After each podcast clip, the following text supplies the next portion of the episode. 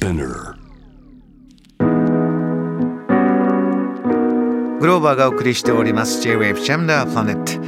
今日のニュースエキスパートは旧ソ連ロシアの地域情勢国際政治などをテーマに研究されている慶應義塾大学総合政策学部教授広瀬陽子さんです。よろしくお願いします。はい、よろしくお願いいたします。トピックこちらです。漁夫の利の旧ソ連諸国。ロシアからの頭脳流出。ロシアの貿易の迂回路となりロシアと貿易量が急騰。これはどういったことが起きてるんですか？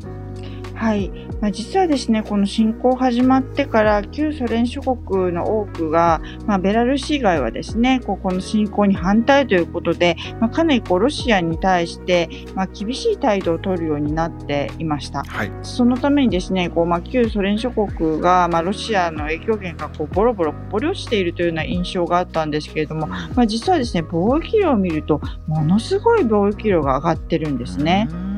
でこれはですねロシア今制裁で、えーいろんな国からこう輸入ができなくなってしまっているのでこう例えば欧米のものを旧ソ連諸国を経由して輸入しているということなんです。うんそれでいろんなこう、まあ、ちょっとその欧米の食べ物とかこう贅沢品とかも輸入できていますしあと実は一番深刻なのがですね白物家電を輸入してるんですね。はいはいあの冷蔵庫とか洗濯機なんかをあの大量に、まあ、今ロシア、まあ、ヨーロッパから、まあ、旧ソ連経由で輸入してるんですけれども、うん。まあ、そこからですね今ロシア直接輸入ができない半導体とかを抜き取って、まあ、半導体とか電池チップを抜き取ってそれを戦車の修理に使っているようなんです。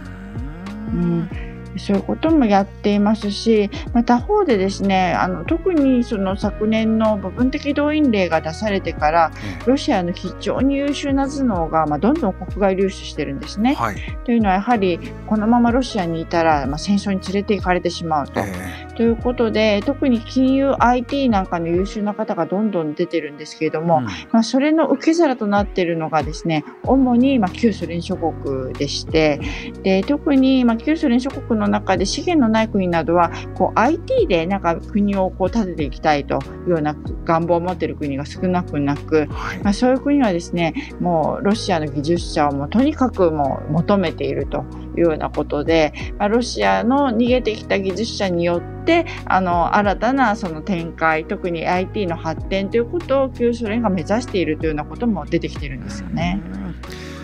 広瀬先生これはあのどこまで長期化する戦争なのかというところもわからない中ですけれどもロシアの中で言えば経済的なそれほど問題というのは実は起こってない。人々の暮らしは担保あのキープされてるというのはこういうルートがある。でも頭脳が流出人材が外へ出ていってるっていうところはロシアの中ではこれは有しく問題なんでしょうか？いかがでしょうか？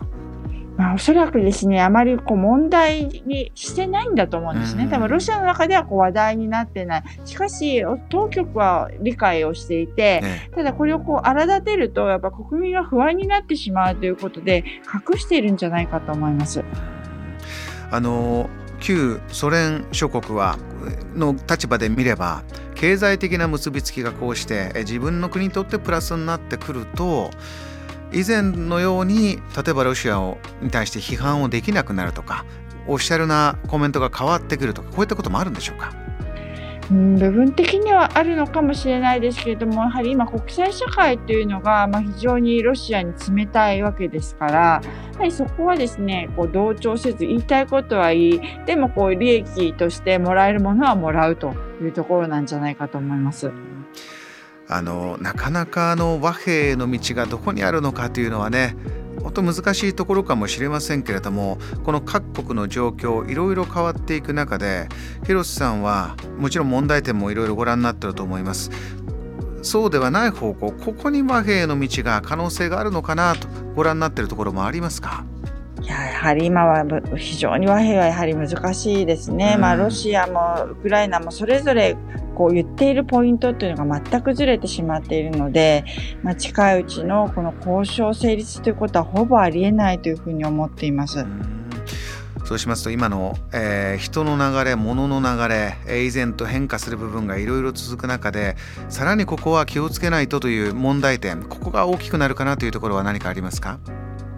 そうですね。やはり戦争が長引けば長引くほど、まあ、ウクライナ疲れということが起きてきがちです。うん、またですね、人々の記憶がだんだんこう薄れてくる。今まさにまだこう、ウクライナでは非常に厳しい戦争が行われているんですけれども、はい、こうだんだんそれがまあ、あの過去のことのようにこうなってしまうとですね、この戦争もっとこう長引く可能性も非常に高いのでやはり我々がですね常に注意を向けてなんとかこの戦争が一日も早く終わるようにということを国際社会がやはり働きかけていく必要が重要だと思います。いくつかの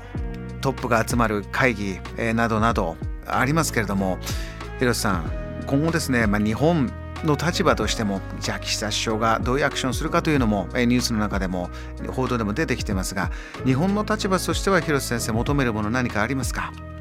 そうですね。日本は、まあ、今年 G7 のリーダーになっておりますので、はい、やはりこの G7 をしっかりとえー、まとめてですね。で G7 がやっぱり今こうウクライナを支援する、まあ、中心的な存在になっていますから、まあ、そこからこういかにこうしっかりとですねご支援の、まあ、手を緩めずに、えー、そしてこの戦争が一日も早く終わるように国際社会をまとめていくか、まあ、そういう手腕が問われていると思います。